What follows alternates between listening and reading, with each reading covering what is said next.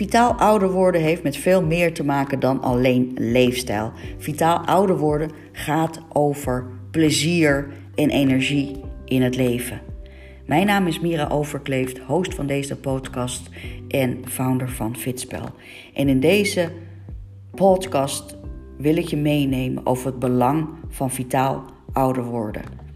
En je kan niet jong genoeg beginnen met vitaal ouder worden en je bent nooit oud genoeg om te starten met vitaal ouder worden. Ik wens je veel luisterplezier. Dag. In de Dentekstraat in Amsterdam baarde mijn oma elf kinderen.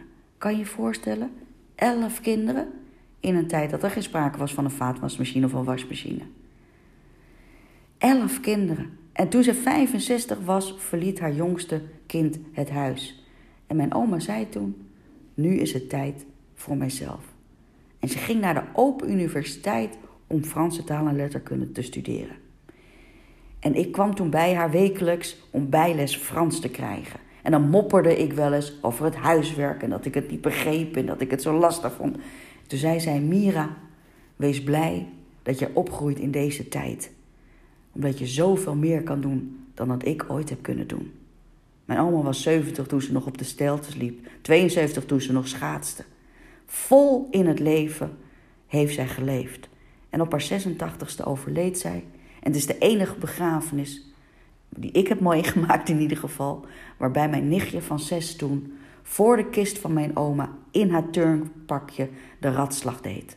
En het is de enige begrafenis die ik ken, die ik heb meegemaakt, waarbij een clown op de begrafenis grappen ging maken. Zo was mijn oma. Mijn oma was het voorbeeld van vitaal ouder worden en persoonlijk leiderschap.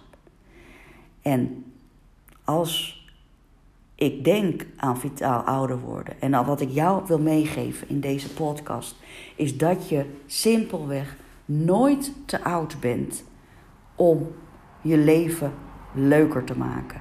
Door je vitaliteit te borgen en je persoonlijk leiderschap te ontwikkelen. Want naar mijn idee, zoals je weet, gaan die hand in hand. Het is zo dat als we kijken, vitaal ouder worden we, laten we zeggen vanaf 40 tot 50 jaar begint dat. Dan is het diëten of het meer bewegen niet meer van belang per se voor hoe je eruit ziet. Natuurlijk speelt dat een rol, maar andere zaken worden belangrijker. En wat we zien is toch dat vanaf 40 deze zaken wel in het nauw komen. In, in, in, in, vanaf 40, wanneer mensen vol in het leven staan, het opvoeden van kinderen, carrière maken, vrienden uitnodigen, vrienden, uh, sociale leven, wat een enorme grote impact heeft. En dan zie je gewoon dat mensen minder tijd hebben of minder tijd willen maken voor voldoende te bewegen. Uh, voor op te letten op een gezonde maaltijd. En wat we wel zien is dat mensen juist in deze tijd meer gaan drinken, bijvoorbeeld. En vaak ook als ze roken, meer gaan roken. Ouderen scoren op veel leefstijlfactoren niet goed. Dat is de feit. Dat zijn de feiten. Ouderen zouden meer op hun leefstijl moeten letten. Als ik dat nou zo tegen jou zeg, wat is dan daarop jouw reactie? En ik kan je de reactie zeggen, want die reactie is: dat bepaal ik zelf wel. Of ik heb mijn hele leven al van alles gemoeten. Het is nu tijd om te genieten. Of ja, zeg, als ik niet eens dat gebakje mag eten. Ik denk dat het zo vaak fout gaat dat mensen denken dat het vergroten van vitaliteit gaat over geboden en verboden. En dat lees je ook in de media. Het wordt zo erg gegeven van dit mag wel, dit moet niet. Maar daar gaat het helemaal niet om. Daar gaat het helemaal niet om. Want het gaat om jou. En verandering heeft alleen zin wanneer jij inziet dat de verandering de moeite waard is om moeite voor te doen. Of dat jij inziet dat jij de moeite waard bent om moeite voor te doen. Dat is wanneer wij vitaliteit kunnen koppelen aan persoonlijk leiderschap en waarmee je vitaal ouder kan worden. Het gaat niet meer om informeren. Mensen coach, collega-coaches die deze podcast luisteren, stop alsjeblieft met informeren. Iedereen heeft Google op zijn telefoon. Iedereen kan de risico's vinden. Iedereen kan de cijfers vinden in leeftijdscategorieën bij de, bij de leefstijlbank van het RIVM. Het gaat niet om informeren. Het gaat om inspireren als we met allen vitaal ouder willen worden. En ik als vitaliteitscoach uh, krijg nog wel eens de vraag van wat is dan precies vitaliteit en wat is dan precies leefstijl? Het is zo, naar mijn idee, en ik moet zeggen, het is een vrij beroep helaas, dus iedereen kan zijn vrij leefstijl uh, vitaliteitscoach noemen.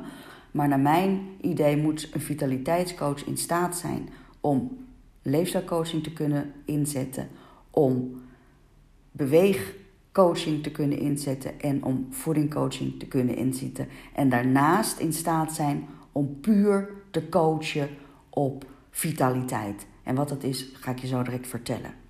Als we het gaan splitsen in leefstijl of vitaliteit, dan kunnen we eigenlijk wel zeggen dat leefstijl te maken heeft met vooral de gezonde, uh, sorry, de fysieke gezondheid.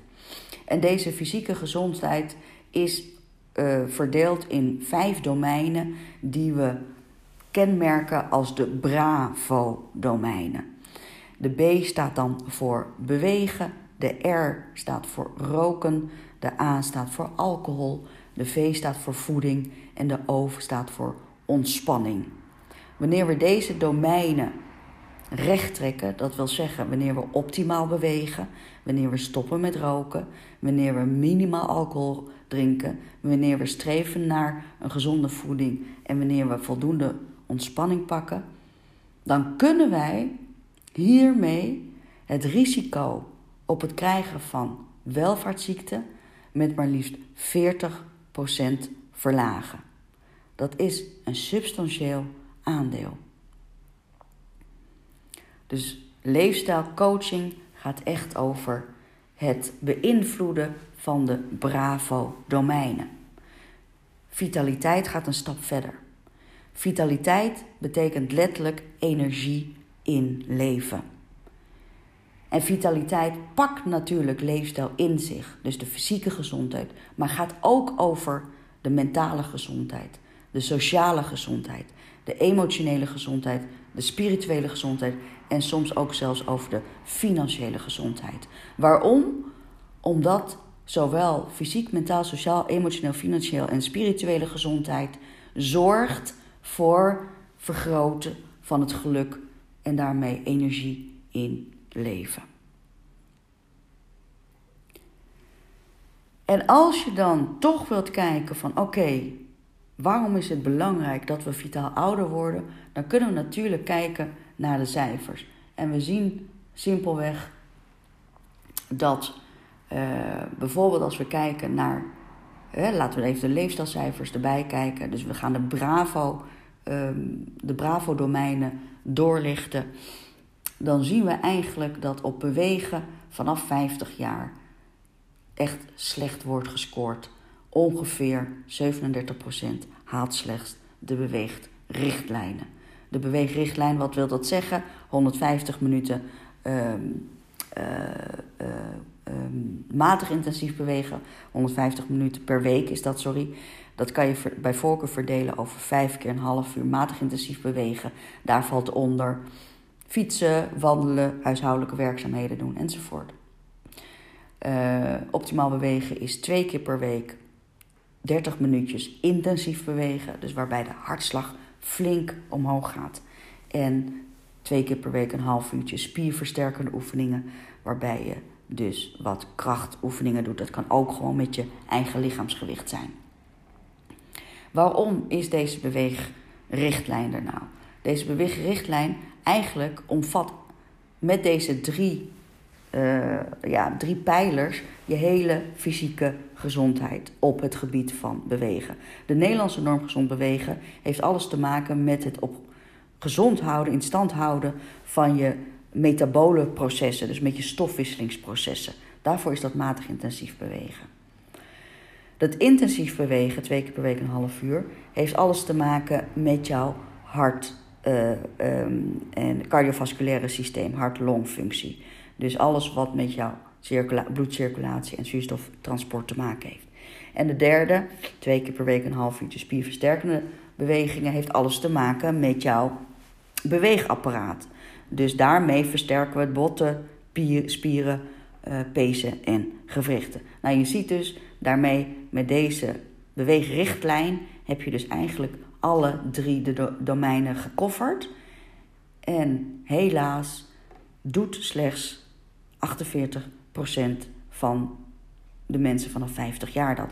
Wat we dus eigenlijk zien is dat hier een grote winst te behalen valt. Dus wat kan je dan doen? Je kan het kijken niet in alleen maar, oké, dit zijn de cijfers, maar je direct dezelfde vraag te stellen: wat kan ik eraan doen? Waar kan ik zelf een winst maken? En dat betekent niet dat je direct helemaal vol in de richtlijnen moet gaan hangen. Maar dat betekent gewoon dat je kan kijken: oké, kan ik van nul keer uh, spierversterkende oefeningen gaan naar één keer per week spierversterkende oefeningen gaan? Je hoeft dat niet allemaal in één keer goed te doen, natuurlijk. En dat betekent dat je uh, dan gaat onderzoeken: uh, wat past bij mij? Hè? Misschien vind je er helemaal geen hol aan om naar de sportschool te gaan. Maar er zijn genoeg manieren via YouTube, uh, via internet, om te kijken welke oefeningen je eventueel thuis zou kunnen doen. Of in een andere beweegvorm, wel in een groepje, maar niet op een sportschool. Legio, verschillende manieren. Waar het om gaat is dat je het betekenis geeft. Dat je die cijfers betekenis geeft. Wat kan jij op dit gebied van de drie domeinen van bewegen, wat kan jij daaraan veranderen?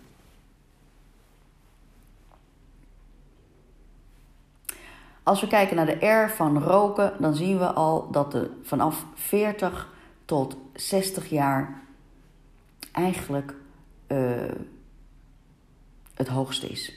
40 tot 64 jaar moet ik zeggen, het hoogste is. Ik heb het net al gezegd, het is een tijd dat, dat andere zaken belangrijk worden. En als mensen dan roken, roken ze ook meer. Nou, hier kan ik heel simpel over zeggen. Stoppen met roken is wat je moet doen. En als je dat lastig vindt, dan moet je daar hulp voor zorgen uh, voor krijgen. Overigens is het ook weer niet zo dat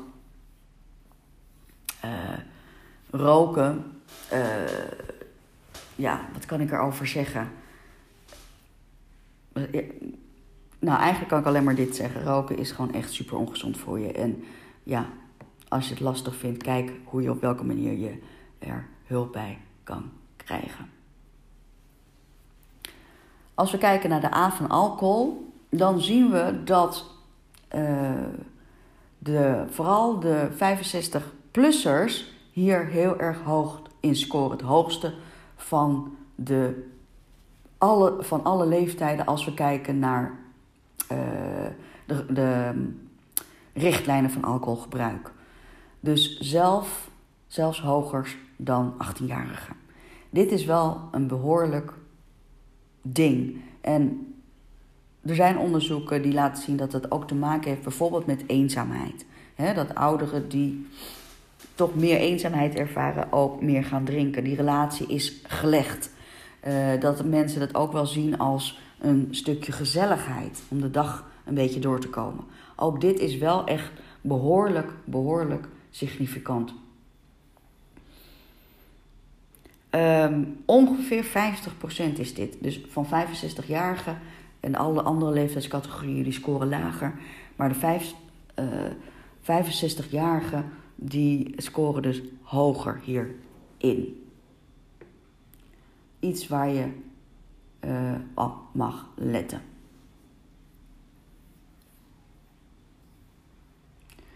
Als we dan kijken naar uh, de V van voeding, dan zien we dat ook de uh, eh, 50, vanaf 50 tot, uh, nou ja, vanaf 50 jaar ongeveer, dat ook obesitas en overgewicht toe gaat nemen.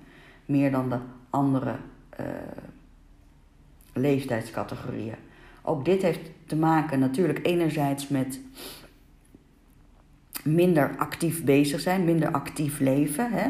Je kan je voorstellen als je niet meer werkt, dat je niet meer op de fiets naar school gaat. Als je geen kinderen hebt, dat je minder actief bent in het wegbrengen en halen van kinderen, in het drukke leven van een jong gezin.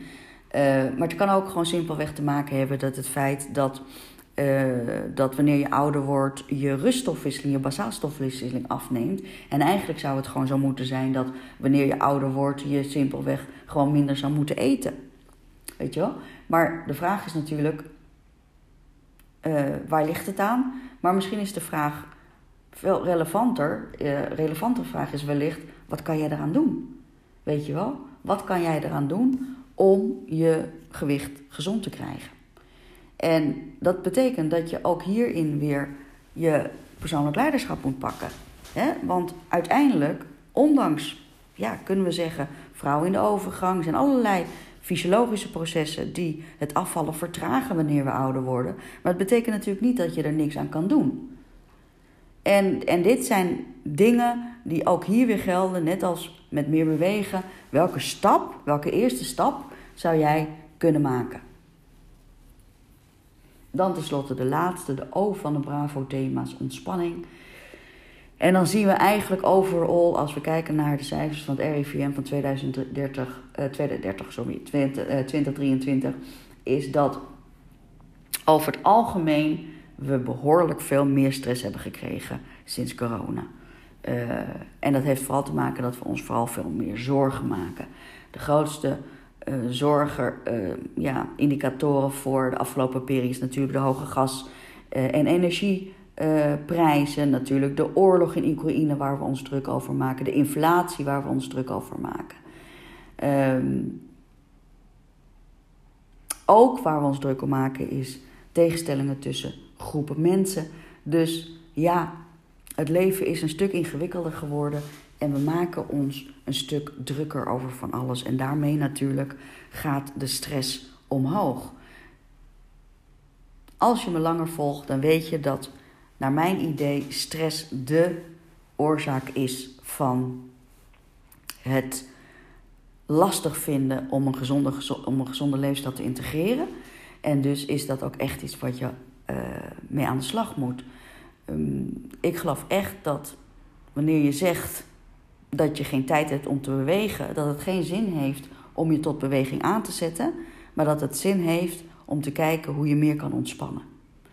Ik geloof echt dat wanneer je zegt: het lukt me niet om een gezonde maaltijd op de tafel te krijgen, dat het geen zin heeft om je allerlei recepten toe te sturen, maar dat het veel meer zin heeft om te kijken hoe het staat met jouw uh, werk-ontspanningsbalans. Uiteindelijk gaan deze cijfers altijd over jou. Over wat vind jij daarvan? Wat kan jij daarmee? Hoe denk jij daarover? We noemen dat in vitaliteitscoaching de perceptie van persoonlijke duiding. Met andere woorden, iedereen ziet de wereld anders en het gaat erom hoe jij de wereld ziet. ben jij nou iemand die zegt: Ja, uh, ik ben nu 46 en ik rook al vanaf mijn twaalfde en het kan mij niks gebeuren? Ja, dan ben ik de laatste natuurlijk die gaat zeggen: Je moet stoppen met roken, snap je wel? Uh, het enige is dus wat we kunnen zeggen: Oké, in welke mate beïnvloedt dan dat roken jouw leven? Hebben je kinderen er last van, bijvoorbeeld? En dan kan je het opeens zo zijn dat het een ander verhaal krijgt. Durf jij bijvoorbeeld in deze casus, je bent 46 jaar, je rookt vanaf je 20ste, maar je hebt drie jonge kinderen. Je hebt het idee dat het voor jou niet zoveel uitmaakt, want je sport nog, je bent verder gezond, denk je. Hè? Of uh, hè, zoals je weet, uh, ja, voor je gevoel ben je gewoon verder gezond. Maar durf jij in dit geval bijvoorbeeld aan jouw kinderen te vragen: Goh, zou het voor jullie wat opleveren als mama zou stoppen met roken? Dat is persoonlijk leiderschap pakken. Weet je wel? Je hoeft niet te verwachten dat jij het antwoord hebt. Soms kunnen anderen jou inspireren om een stap te maken. En kijk eens wat er dan gebeurt. Kijk eens wat er dan gebeurt. Zijn die kinderen dan anders? Gaan die kinderen dan anders? Ik heb een mooi voorbeeld. Ik had een cliënt en die was uh, die was geen 46, die was geloof ik 43 toen ze bij mij kwam. Die had twee kinderen van 8 en 6. En die had overgewicht. En die had moeite met uh, afvallen. En uh, uiteindelijk kwam er op uit aan dat zij het afvallen niet, gewoon niet zo belangrijk vindt. Weet je wel, natuurlijk. Het gaat weer, wat ik net al zei, om de perceptie en de persoonlijke duiding. En toen vroeg ik aan haar: Goh, zou jij de moeite willen doen om het aan je kinderen te vragen wat het voor hen zou betekenen als jij die 20 kilo lichter bent? En zij heeft de moed bij elkaar geraapt, want ze vond dat eng natuurlijk. Ze vond het spannend. En ze heeft, dat bij, eh, ze heeft dat gedaan, ze heeft de kinderen dat gevraagd. En toen vertelde ze mij de volgende sessie, huilend, wat haar kinderen hadden gezegd. Haar kinderen hadden gezegd: Ja, mam, we zouden heel blij vinden, we zouden het heel fijn vinden als je zou afvallen. Want dan zou je weer met ons meegaan naar het zwembad en ook mee uh, het water ingaan in plaats van dat je aan de kant blijft gaan zitten. Ja, mam, ik zou het leuk vinden als je uh, eh, 20 kilo zou afvallen, want dan zou je met mij ook in dat wagentje in die achtbaan komen zitten. Ja, mam, ik zou het leuk vinden als je gaat afvallen, want eerlijk gezegd, dan hoef ik me minder te schamen. Persoonlijke duiding en perceptie. En soms heb je anderen daarvoor nodig. En als we dus kijken naar vitaal ouder worden en we dus kijken naar het gaat meer dan alleen maar het gaat meer over dan alleen maar die fysieke gezondheid, dan gaat het dus echt om dat je gaat kijken naar het totaalplaatje. Dus ja, die sociale gezondheid, bijvoorbeeld zoals ik net zei, het, het, het betrekken van je gezin in een proces is belangrijk. Ja, de mentale gezondheid is belangrijk. Ja, de emotionele gezondheid is belangrijk. Want wat ik net al zeg, als er te veel stress is, kom je niet heel erg veel verder in je veranderproces. Maar ik vind het wel super belangrijk dat we die leefstijl als een heel erg belangrijke pijler pakken in het hele vitaliteit managementproces. Omdat ik ervan overtuigd ben dat je lichaam uiteindelijk altijd de waarheid vertelt. Je lichaam vertelt altijd de waarheid. Je lichaam heeft namelijk drie zogenaamde breinen. En wat bedoelen we met breinen? Met breinen bedoelen we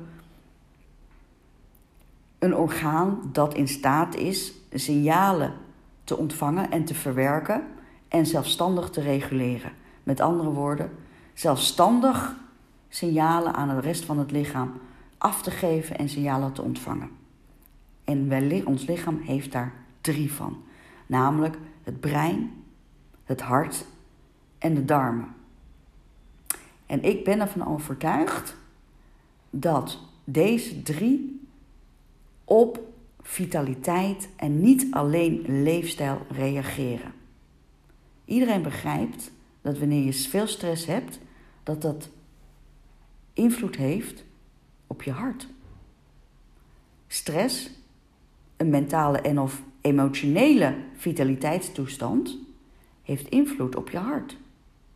Het is niet voor niks dat burn-out of overspannenheid gepaard gaat met hartklachten.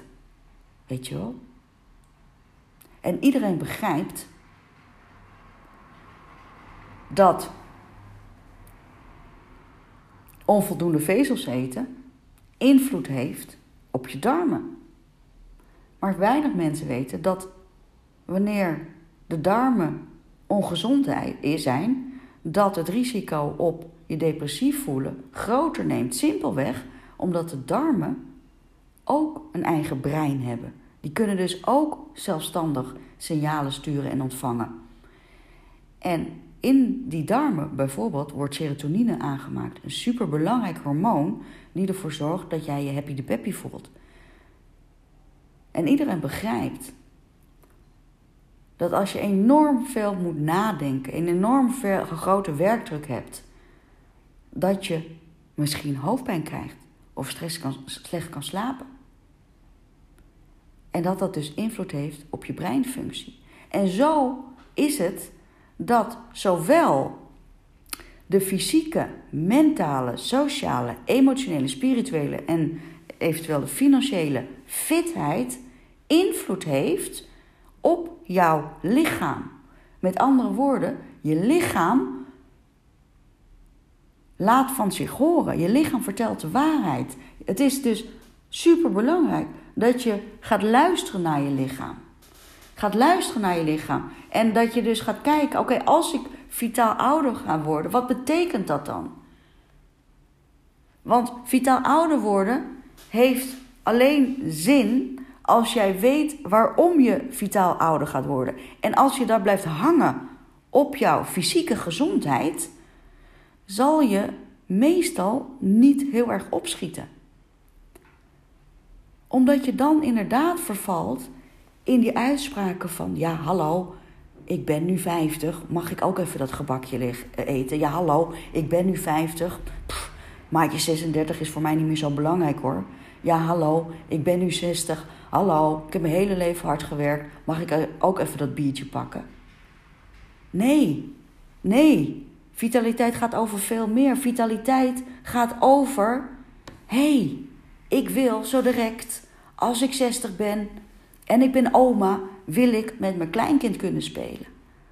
Hé, hey, als ik 72 ben, wil ik gewoon nog zelf de trap op en af kunnen. Hé, hey, als ik 85 ben, wil ik nog zelfstandig boodschappen kunnen doen. Hé, hey, als ik 50 ben, wil ik nog trots zijn op mijn lichaam. En in mijn bikini mini bikini liggen. Niet omdat ik bewondering wil, maar omdat ik trots wil zijn op mezelf. Dat zijn de vitaliteitsvragen. Dat is wanneer vitaal ouder worden zin krijgt. Dat is wanneer jij het belang ervan in gaat inzien. Het is niet alleen jouw fysieke beperkingen die we willen beperken met leefstijl. Nee, het gaat om jouw levensgeluk. Dat is vitaliteit. En dat betekent simpelweg dat je daar al op hele jonge leeftijd mee moet beginnen. Want vergis je niet, ons degeneratieproces, oftewel ons aftakelingsproces, oftewel het proces dat onze actieve celmassa afneemt, begint al op je achttiende. Maar wordt zichtbaar vanaf je veertigste.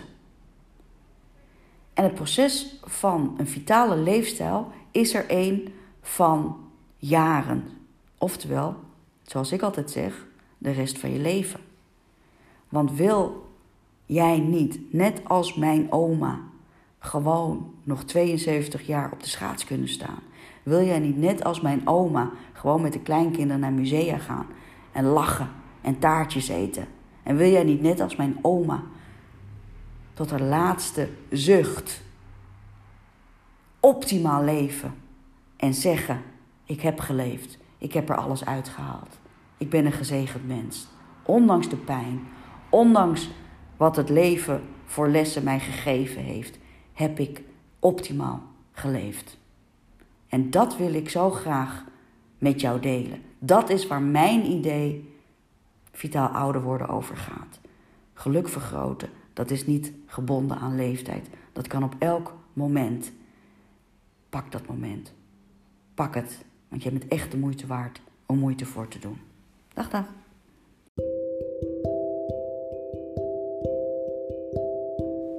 Hoi hoi, super tof weer dat je de podcast helemaal hebt beluisterd. En ik heb nog wat leuks voor je. Als jij uh, hiermee aan de slag gaat, schrijf dan eens voor jezelf op. Hoe ziet jouw leven er idealiter over 20 jaar uit? En ga dan eens nadenken welke rol vitaliteit daarop heeft.